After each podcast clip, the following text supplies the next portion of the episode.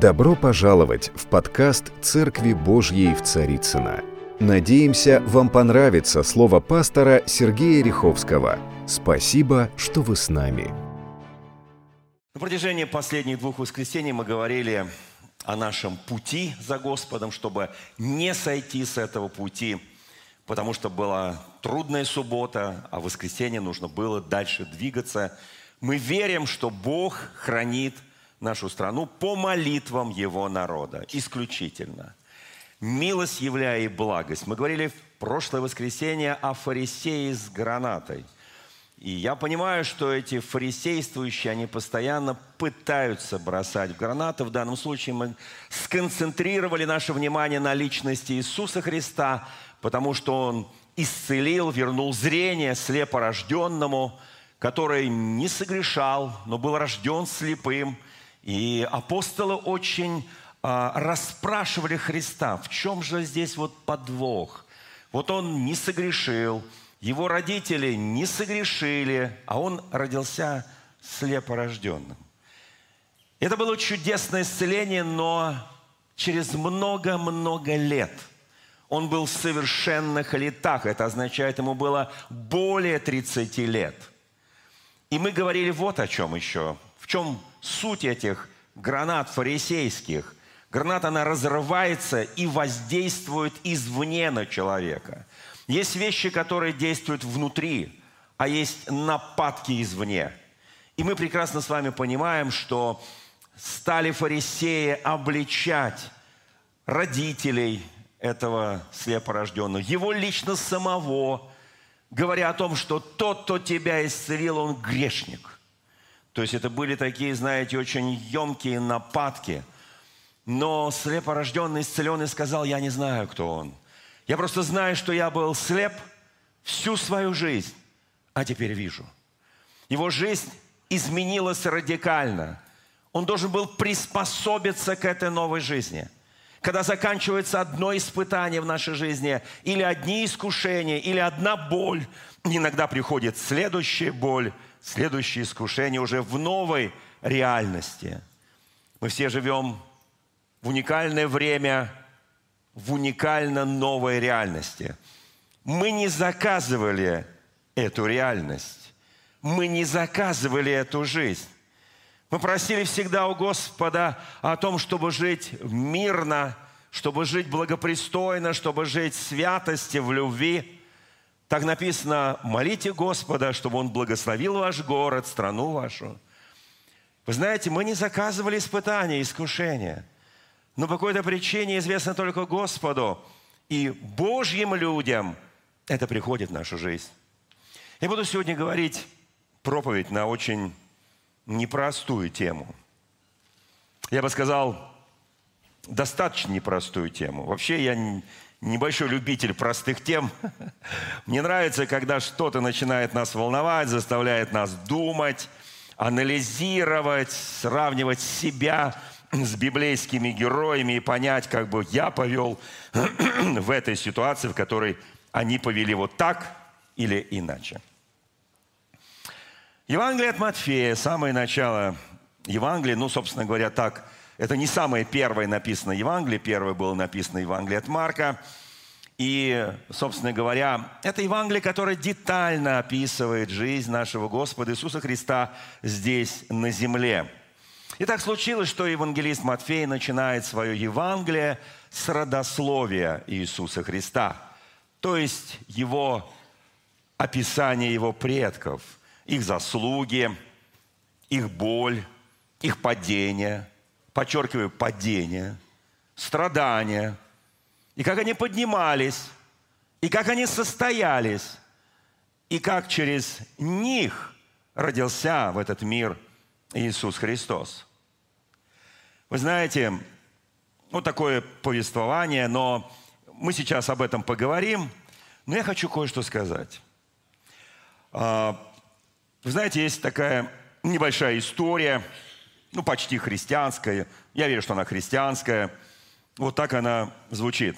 Полетел мотылек на огонь. Ну, все знают такой мотылек. Они любители огня, света, лампочки, костра – всего что угодно, открытого огня. Куда ты? Попытался остановить его сидящий на пути мотылек с обожженным крылом. Он уже попробовал, что такое открытое пламя. Куда ты? Я вон полетел, и посмотри, что из этого вышло. Мое крыло обожжено. Значит, весело отозвался мотылек, ты не с того конца подлетел к огню. Осторожно подлетел к огню и тоже обжегся. Разве что чудом не сгорел. Сидят они вдвоем с обожженными крыльями, горюют. Вдруг видят еще один мотылек, на огонь летит. «Стой!» – кричат. «Погоди!» Да какое там? Он их даже слушать не стал. Так мчался, что не только крыло, весь в пламя угодил. Переглянулись мотыльки, вздохнули. И вот сейчас самое страшное в этой истории. Не то, что он сгорел. Самое страшное другое. И как только пришли в себя – подлечили свои крылышки, снова помчались к костру и сгорели. Умные мотыльки, да? Останавливали своего товарища, чтобы он не летел на этот огонь. Но потом подлечились, и первое, что сделали, полетели на пламя горящего огня. Что-то привлекла привлекало их в этом. Давайте теперь вернемся к евангельской истории о Рождестве, рождении нашего Господа и Спасителя Иисуса Христа. Первая глава. Родословие Иисуса Христа, сына Давидова, сына Авраамова. Итак, очень такая, знаете, возвышенная, родословная. Сын Авраама, сын величайшего царя Давида. Авраам родил Исаака, Исаак родил Иакова. Не обращайте внимания, а, в древней традиции мужчина рожал не в смысле физически, биолог... он, он был отцом. Отцы не убегали от детей и от своих жен. Вот почему родила Авраам, а не Сара, хотя рожала Сара. Дальше написано – Иаков родил Иуду и братьев его. У него было две супруги, две наложницы. Помните, древние времена, слава Господу, что мы живем в современные времена, когда вот эти вещи считаются недопустимыми. Но в те далекие тысячелетия все это было как-то несколько иначе. Поэтому история будет рассказана мною на примере библейских уроков – она будет очень вызывающей. Поэтому я очень хочу, чтобы мы ее преломляли в сегодняшнее время. Ветхий Завет, а это Ветхий Завет, мы будем сегодня говорить и о Ветхом Завете, и о Новом Завете, является для нас, так говорит Священное Писание, тенью будущих благ. Это тень, которая падает оттуда на нашу жизнь. Ветхий Завет является где-то водителем ко Христу, Он привел нас ко Христу. Это примеры, чтобы мы не делали так, как делали они. Так говорит Священное Писание. Апостол Павел в послании Иакова говорит в 10 главе, чтобы мы не грешили, не блудили, не поклонялись идолам. Помните, да? Не делали вот эти вещи, которые делали они. Они образы для нас, они примеры для нас, чтобы мы хранили себя в чистоте, и праведности, насколько это возможно в современных реалиях жизни. Дальше. Вообще, вы знаете, вот есть такие методы, у кого бессонница, засыпать быстро. Читаете родословную. Не обязательно Иисуса Христа. Она очень короткая, там 14 родов до, 14 родов после. До Вавилонского пленения и после Вавилонского пленения.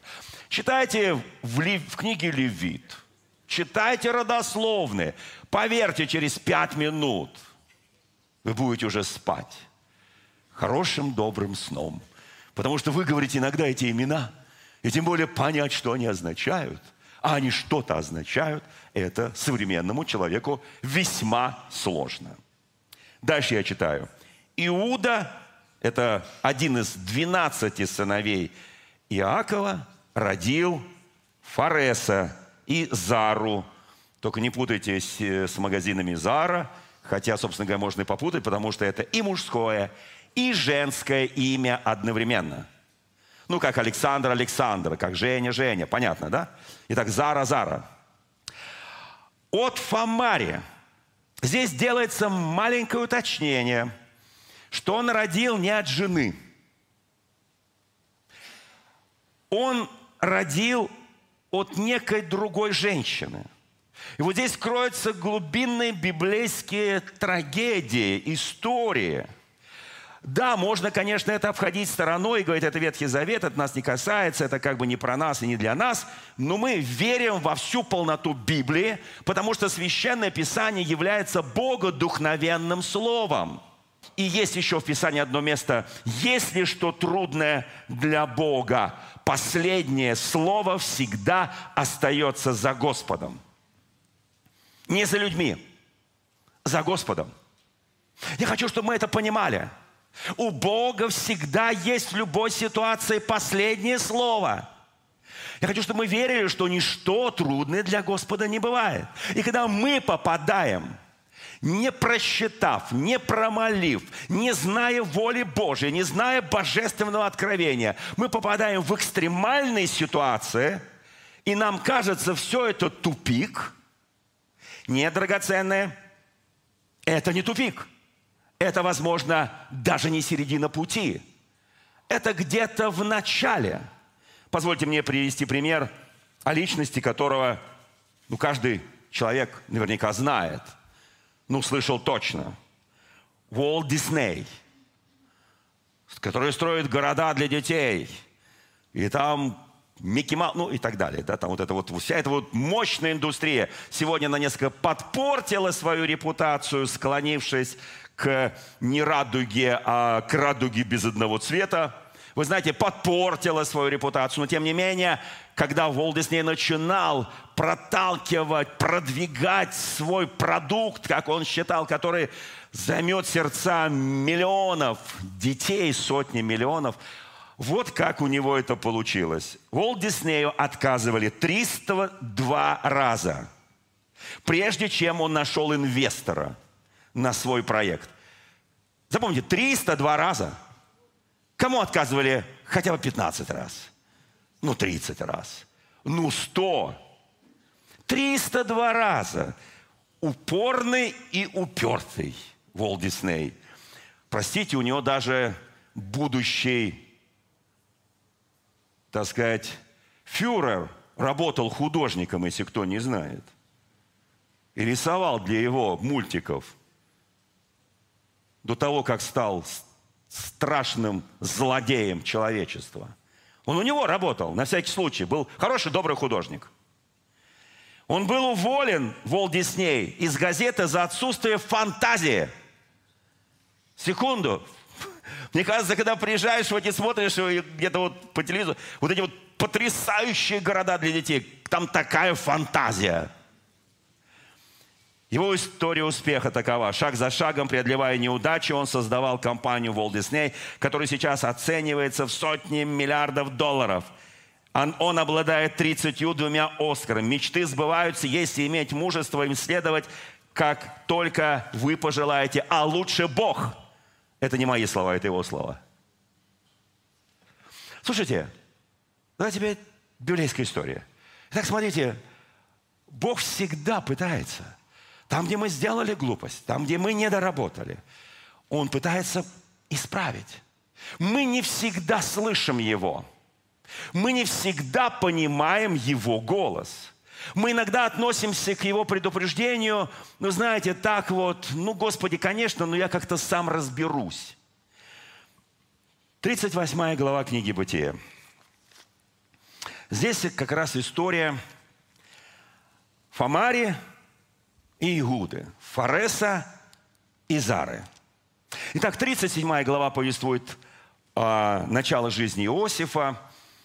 Он очень был любим отцом, у него было много видений, откровений, сновидений. он бесстрашно рассказывал это своим братьям, отцу, и что вот они однажды поклонятся. Ну, помните, да, все эти откровения видения, я сейчас не хочу на них сконцентрировать ваше внимание. Братья возненавидели его, потому что он был предпоследний. Из 12 братьев он был предпоследний. И они возненавидели его. И возненавидев, они ждали удобного момента, как наказать его. И однажды отец его посылает, когда они пасли скот, они были скотоводы, они пасли скот, там где-то далеко, в степях. И он нашел их, хотя вначале не нашел, потом кто-то, какой-то некто направил его прямо в преисподнюю. Прям к ненависти его братьев. Знаете, иногда мы встречаем некто, а некто это всегда посланник Бога.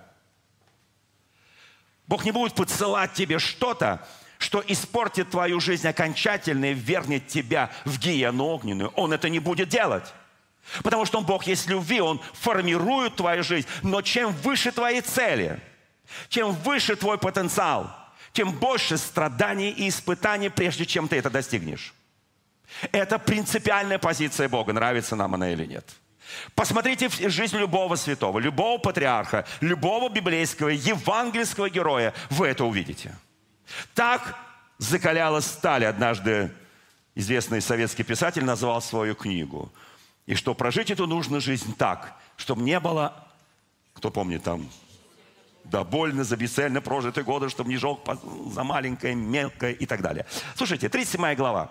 Итак, они его возненавидели, они хотели убить его, потом помиловали, посадили его в яму, одежду его окровавили, а потом покажут папе, что его растерзали дикие звери. Он нас так долго искал, что дикие звери его растерзали. Папа, мы все плачем, но они сажают его в яму, избивают очень основательно и продают его в рабство и продают его измалитянам в рабство, которые шли в Египет для того, чтобы навсегда не исполнились никогда эти откровения, которые так терроризировали его братьев – которые не ожидали, что это откровение поднимет их младшенького на высоту, когда они должны будут падше поклониться ему. Мы всегда смотрим по-человечески, по-земному. Мы не видим божественного плана иногда. Мы не готовы посмотреть за то, когда закончатся страдания и испытания. Мы не хотим посмотреть за Голгофу. Мы смотрим все, что до Голгофы. И нам порой не хватает мужества сказать, Господи, какой твой план? Мать Господа нашего Иисуса Христа, когда мы читаем Евангелие, Первая глава. Написано, когда Иосиф, обрученный с Марией, узнал, что она беременна. В Евангелии от Луки в первой главе открывает, как это было, когда ангел Гавриил пришел к ней. Послушайте, ночь, тишина. Она помолвлена. Она ожидает бракосочетания, венчания.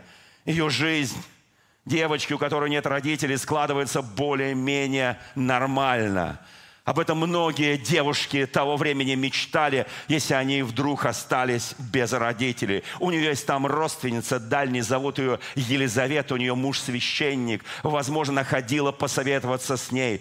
Послушайте, это все, что она имела. И человек, который по возрасту старше ее, делает ей предложение. Вы скажете, она любила его. Он любил ее. На венчании мы задаем эти вопросы, они очень важны. Но вот здесь этого вопроса не было. Там было нечто более глубокое, что мы еще не способны понять. Потому что Павел однажды напишет, апостол Павел, послание Коринфянам, в первом послании 13 главу. «Ибо если я говорю языками ангельскими и человеческими, имею всю мудрость, могу горы переставлять, могу сделать любое чудо, но любви не имею, я ничто. Я легче пустоты». Что это за глубина, которую мы еще до конца, даже будучи христианами, не познали? Что это за глубина, в которую нужно сойти, чтобы соприкоснуться с истинной любовью? Что это за глубина? Послушайте, Иосиф переживет эту глубину. Но на этом история заканчивается. Иуда сыграл в этой истории очень отвратительную роль. Будущий праотец царя Давида – будущий праотец Иисуса Христа. Сыграл в этой истории очень отвратительную роль. И вот 37 глава закончилась, и начинается 38 глава. Но я хочу закончить историю с Марией. Ей является ангел в тишине. Он начинает ей говорить, ты нашла благоволение в очах Господа. Она не может понять, что происходит. И он ей нечто предлагает, чистое, непорочное деве. Он ей нечто предлагает, на что нормальная жень, девушка не должна соглашаться. Потому что он ей предлагает стать беременной. Дух Святой найдет на тебя, и сила Всевышнего озарит тебя, поэтому рождаемое святым назовется. Он ей предлагает то, что в нормальном человеческом разуме не укладывается, потому что нельзя забеременеть ниоткуда. Извините, мы церковь, мы имеем право говорить глубинные вещи, мы должны говорить правду. И она говорит, как это будет, я не знаю. Я мужа не знаю. Я не знаю, как это может быть.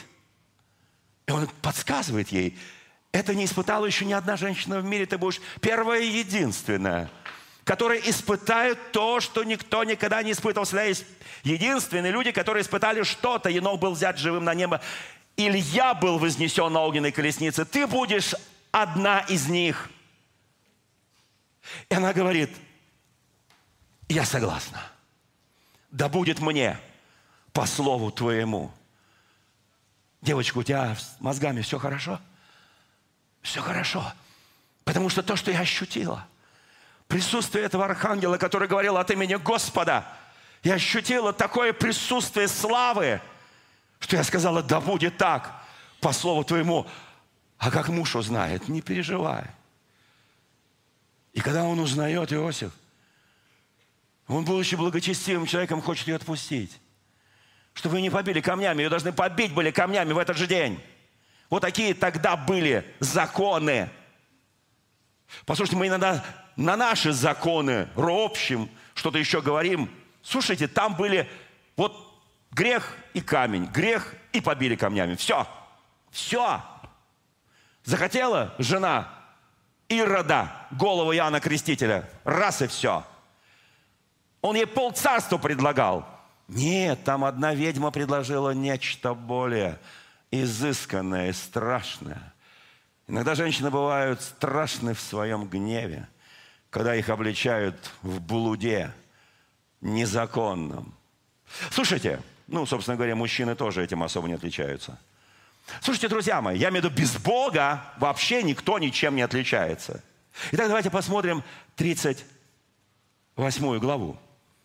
В то время, когда это все произошло, Иуда, видимо, какой-то груз вины у него, он отошел от своих братьев, пошел в несколько иную землю, и сблизился там с одним человеком, не евреем, и, собственно говоря, увидел там э, дочь одного ханьяна. В общем, он женился, и трое сыновей у него родилось.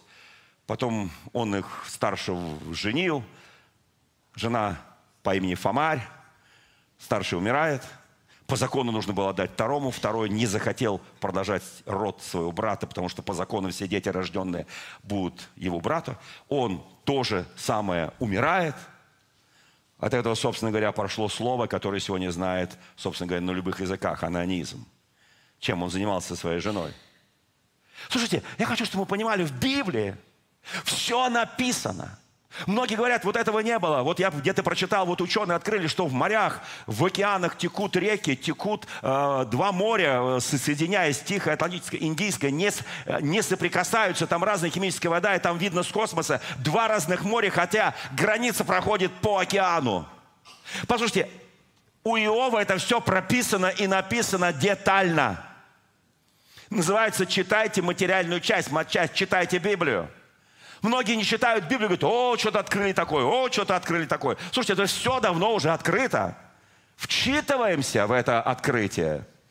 В общем, он там живет, раздает, и постепенно двое его сыновей умирают, и Фомарь становится вдовой, она живет с ним. Так положено было, ждет, пока третий ребенок вырастет и станет совершеннолетним, чтобы мог, мог жениться на Фомаре. Ну, закон такой. Помните, однажды, искушая Христа, ему сказали, было семь братьев. Помните, судукеи, которые не верили в воскрешение мертвых. Кто помнит, да? И говорит, и вот старший женился, и потом умирает, следующий берет э, жену старше, потом второй умирает, третий умирает, седьмой умирает, все умирают. И они говорят, вот когда будет воскресенье, чья она будет жена? Иисус ответил очень жестко, что вы не знаете Писаний, вы не знаете глубин. Там, на небесах, в вечности, послушайте, ни мужчин, ни женщин, там будет как... То есть там, он говорит, не, она не будет там. Кому-то не понравилось, я чувствую. Но здесь будь до конца верен. Здесь, на этой земле, ты должен пройти этот путь. Слушайте, итак, в общем, в конце концов, и, и Иуда сказал, Фомаре, живи в моем доме, все такое прочее. Пришло много времени. В это время Иосиф находится в рабстве. В это время Иосиф проходит через Крым, Рым и медные трубы. В это время его искуша... не искушает только ленивый. В это время на него положила глаз жена начальника телохранителей и царедворца Патифара, в доме которой он служит. Давайте сравним эти две вещи, эти две истории. И назвал эту проповедь «Она правее меня». Она более справедливая, чем я, скажет Иуда Фомаре. Но это будет чуть позже. Слушайте, есть вещи, которые сложно объяснимы. Пути Господни часто бывают неисповедимы. Мы часто не понимаем пути Господни. Мы не понимаем полет орла в небе. Мы не знаем многих вещей. Мы не знаем, что такое электричество до сегодняшнего дня. Слушайте, оно есть. Но мы не знаем, что это. И Никола Тесла пытался проникнуть, но как-то не своевременно ушел. Послушайте, и потом она как бы ожидает, когда вырастет младший. Младший вырастает. Жена Иуды, его, ее тестя умирает. Или свекр, свекр, извиняюсь. Умирает. И папа думает, если я отдам своего сына за нее, то он тоже умрет. И я останусь с один. Полное одиночество. Знаете, мы иногда мыслим не по-божьему. Мы мыслим по-человечески. Знаете, однажды Христос резко ответил Петру, апостолу, когда он сказал Христу, да не будет с тобою этого, то есть тебе не надо быть распятым, тебе не нужно идти на крест, кто помнит. И тогда Христос говорит, отойди от меня, сатана, потому что ты мыслишь не по-божьему, ты мыслишь по-человечески – да, по-человечески больно, жалко. По-человечески это проблема, распятие, боль, страдания.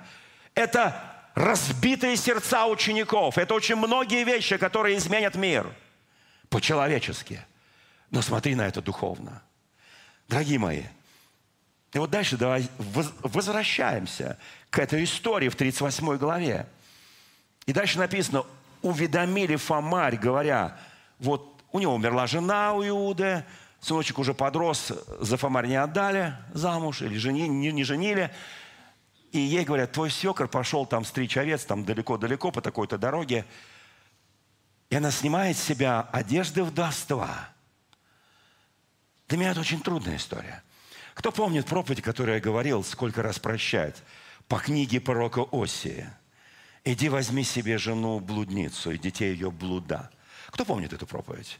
Десять причин. Почему Бог нас любит сильнее, чем мы все взятые человечество любим Его. Десять причин. Я сейчас не буду эту проповедь повторять, но я рекомендую послушать. Послушайте, здесь написано. Она сняла с себя одежду удовольства своего, покрыла себя покрывалом, накрывшись, села у ворот Янаима, что на дороге в Фамну, ибо видела, что Шела вырос, то есть третий сын – и она не дана ему в жены. И вот дальше начинается, он патриарх. Он будущий великий патриарх, праотец Давида. Он в родословной Иисуса Христа. Слушайте, есть вещи. Он взял на себя. На кресте Голгофы. 53 глава пророка Исаия. Он взял на себя все грехи этого мира. Он взял на себя весь позор этого мира. Он взял на себя все преступления этого мира. Все беззакония этого мира и ранами его мы исцелились. Кто помнит это место Священного Писания? Даже в его родословной Давид Версавия. И еще ряд событий – они были, ну, для нас неблагообразные. Помните, когда апостол Павел в послании к Коринфянам описывает, что в теле Христа будут слабейшие, немощные, больные, будут здоровые, будут красивые, будут неблаго... неблагообразные. Кто помнит это место Священного Писания? Они будут обязательно в церкви. И за всех их пострадал Иисус. Тебе не нужно, если ты здоров, становиться на эту, в эту категорию. Ты стой там, где ты пробиваешь. Там, где ты молишься, там, где ты несешь, дух, выигрываешь в духовных битвах, в духовных сражениях, чтобы поднять тех, которые сегодня страдают, упали, которые немощны. Слушайте, дальше написано. Она сняла и одела одежду блудницы. В древности у блудниц была особая отличительная черта – одежда. идет Иуда по этой дороге – Смотрит, сидит блудница. Его жена уже умерла. Двое детей умерло. Третьего он не хочет обдавать Фомаре. Говорит, хотя бы один со мной останется. Будет, когда в старости подать стакан воды. Послушайте. И он вдруг смотрит на эту женщину. И он захотел ее. Дорогие братья, закройте сейчас ваши уши. Дорогие сестры, не подражайте Фомаре. Мы живем в Новом Завете, мы живем в другое время. Это те были времена. Кто-то говорит, я хочу понять это, я хочу попробовать, я хочу как патриархи. Не надо тебе хотеть как патриархи. Он уже пострадал за тебя, Христос. Он взял твои раны, Он взял твои грехи, Он взял твои беззакония, и беззаконие Фомаре, и беззаконие Иуды, и беззаконие братьев его, Леви и прочих. Он все взял на крест. Он все это властно подверг позору и пригвоздил к кресту. Вот что он сделал ради нас. Но мы должны помнить эти истории. С каких-то историй мы говорим, я хочу повторить их. А какие-то истории, скажи, Господи, мне больно и стыдно, я чего-то не понимаю, я чего-то не понимаю. И вы знаете, с колокольни 21 века очень сложно понять ту колокольню. Здесь написано, он ее увидел, почел ее блудницей, потому что она закрыла свое лицо. Он повернул к ней и сказал, войду к тебе, ибо не знал, что это его невестка. Она сказала, что ты мне дашь, если войдешь ко мне. Здесь начинается торг. Знаете, иногда пишут в рекламах, торг уместен или торг неуместен.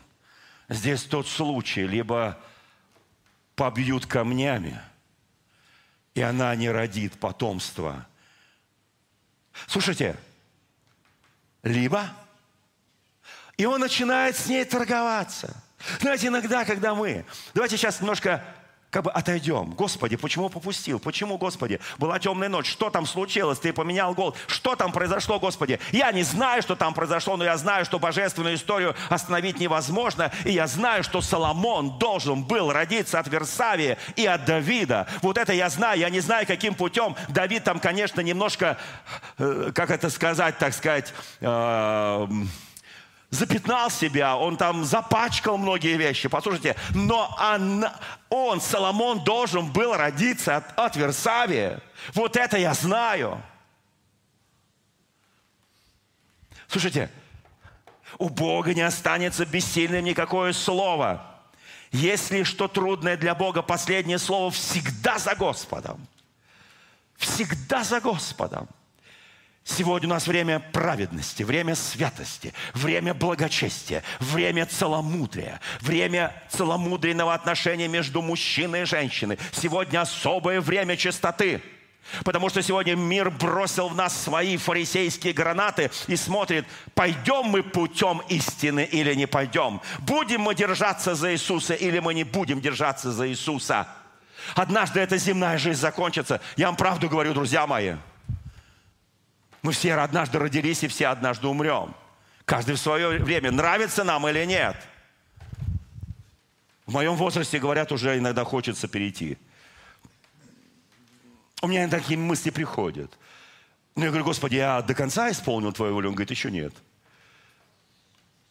Ну, может быть, я что-то не понимаю, ну хорошо. И здесь вот что написано. И если хочешь, а, я тебе пришлю козленка из стада, и ты потом покушаешь козленка. Она говорит, нет. Упорная женщина. Она говорит, я хочу залог.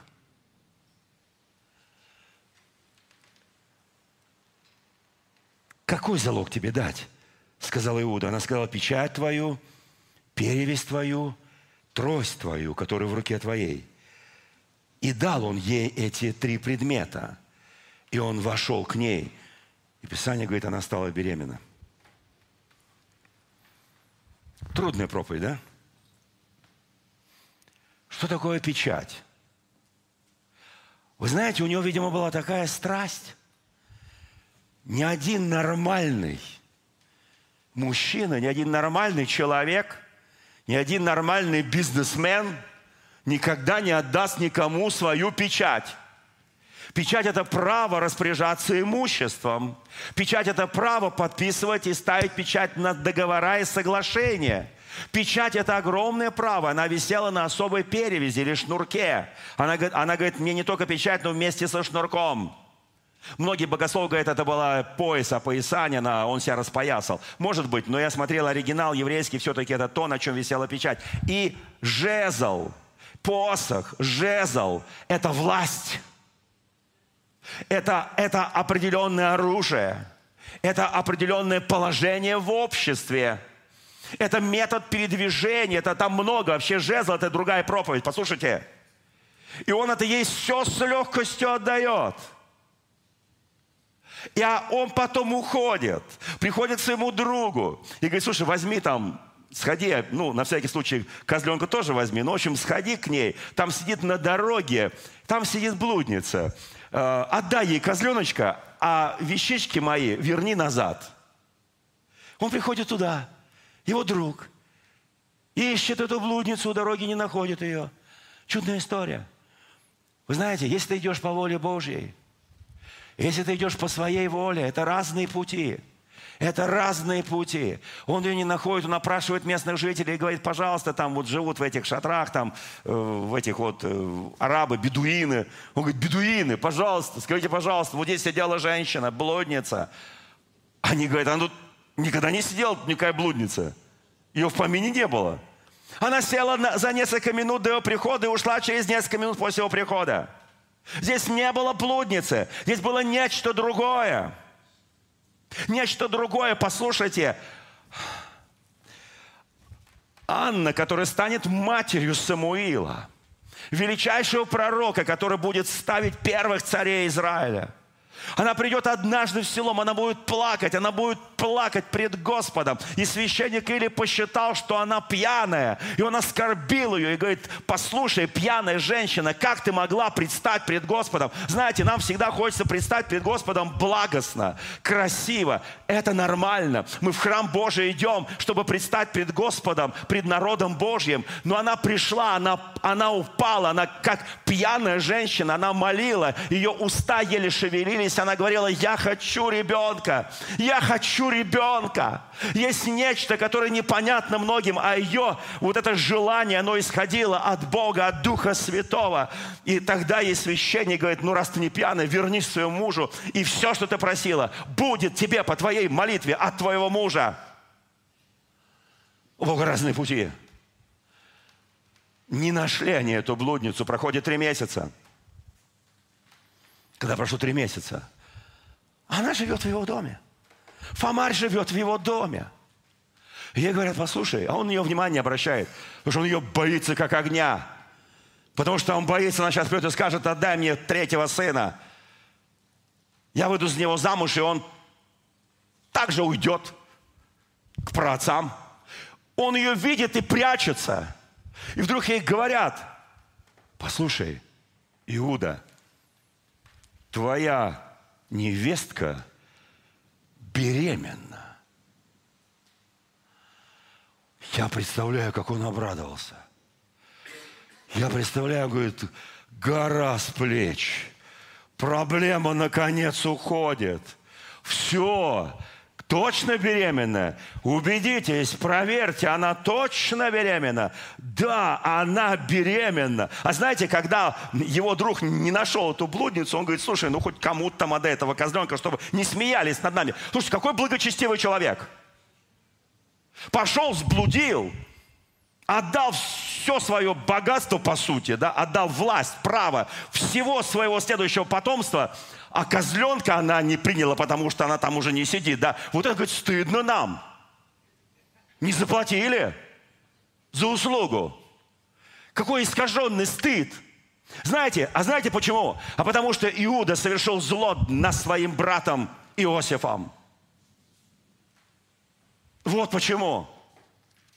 Есть вещи, которые мы не совсем понимаем. Давайте и дастся вам на гордой профите Иисуса Христа. Мерою доброй, Лука 6 глава, стих 38. Добрый, утрясенный, нагнетенный, переполненный, отсыплют вам в лоно ваше. Ибо какой мерой меряете, тоже будет отмерено и вам. Запомните, дорогие мои, это из Нагорной проповеди Иисуса Христа. Какой мерой мы меряем, такой же мерой нам платят.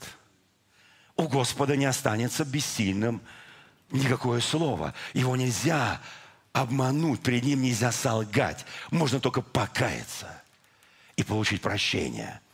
И получить вечное прощение. Вот это возможно.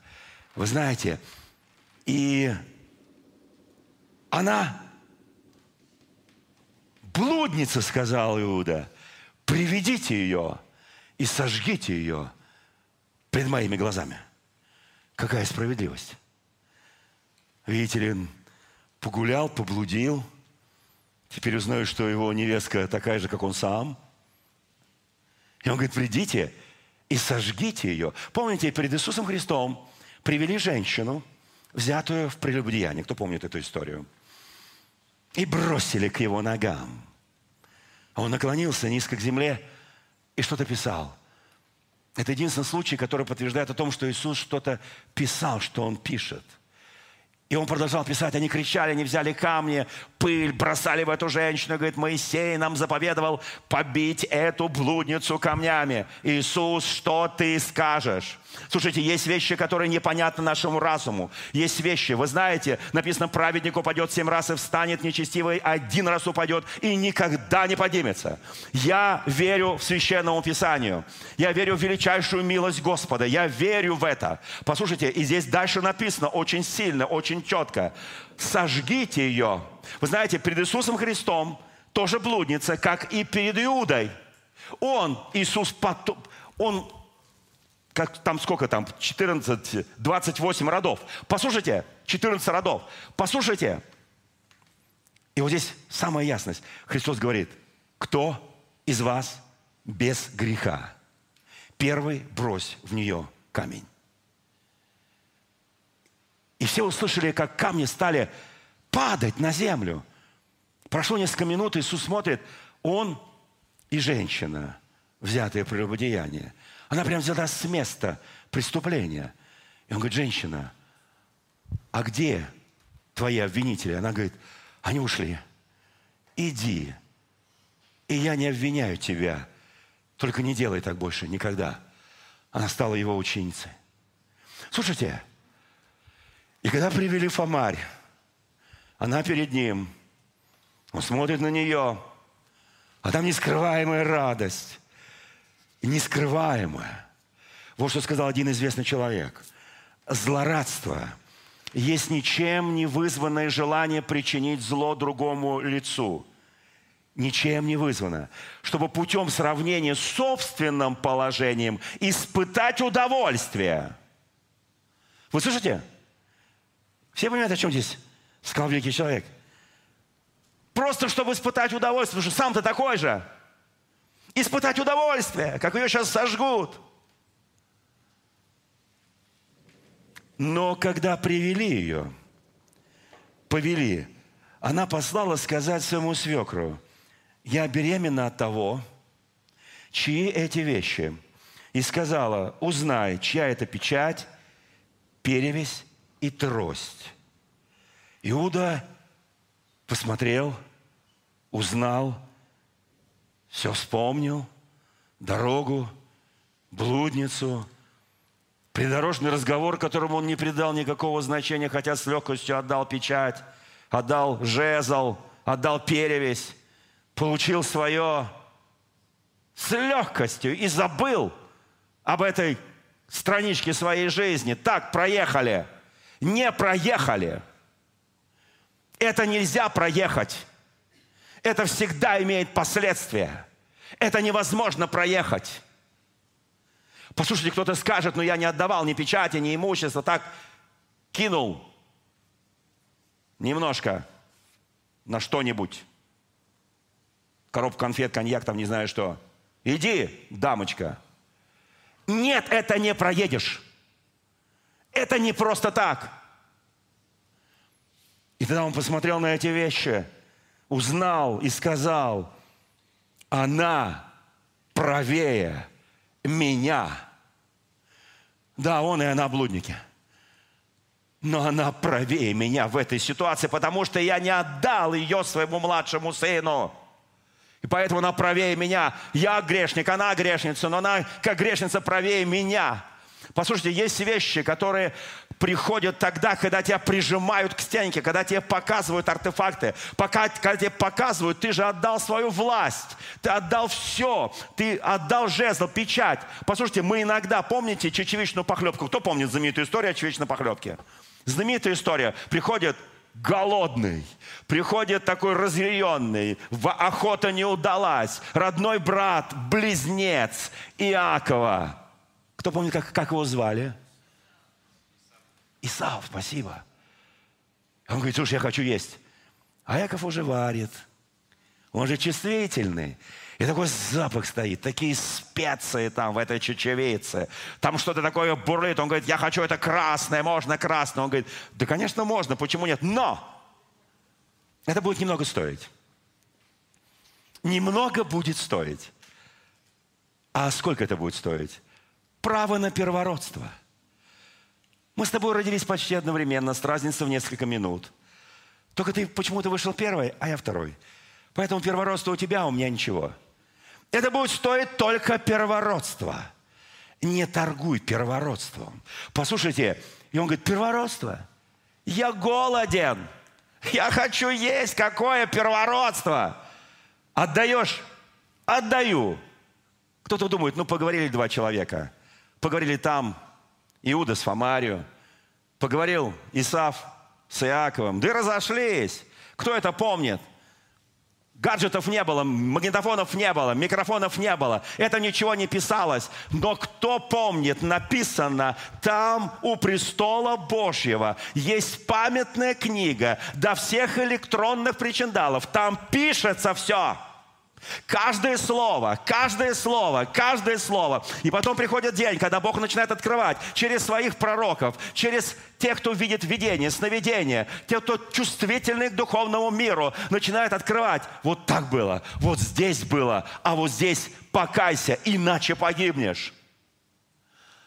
И когда она сказала это, Иуда сказал, она правее меня, отпустите ее – дай мне мои вещи.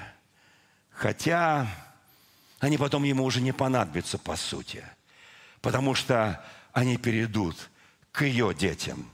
Одного будут звать Зара, он, выходя из утробы матери, больше Иуда с ней ни разу не спал, к чести Иуда.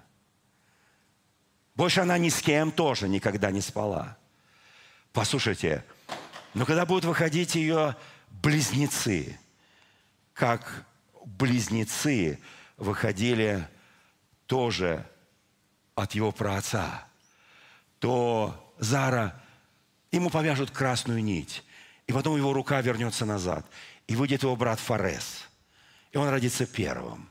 Кто помнит эту историю? Вот такая чудесная история. Они тоже будут близнецы. И вот что значит имя этих людей. Как вы думаете, что оно значит? Фарес. Еврейский перевод, такой расширенный перевод.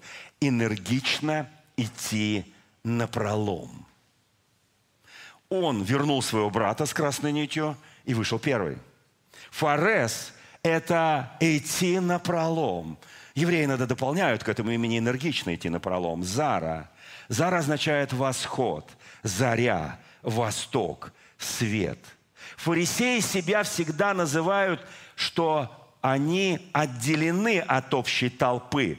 Они себя ассоциируют с Фаресом, потому что очень близкие родственные линии. Послушайте, но новозаветняя церковь себя ассоциирует больше с Зарой.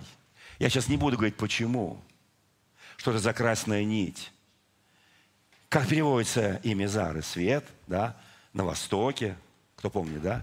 Слушайте, есть вещи, которые от нас сокрыты до определенного дня. Но я очень хочу, чтобы вот эта история, о которой мы сейчас здесь говорили, вы знаете, вот эта история, чтобы она чтобы помнили, что последнее слово всегда остается за Богом. Всегда, какой мы мерою меряем, такой нам будет отмерено.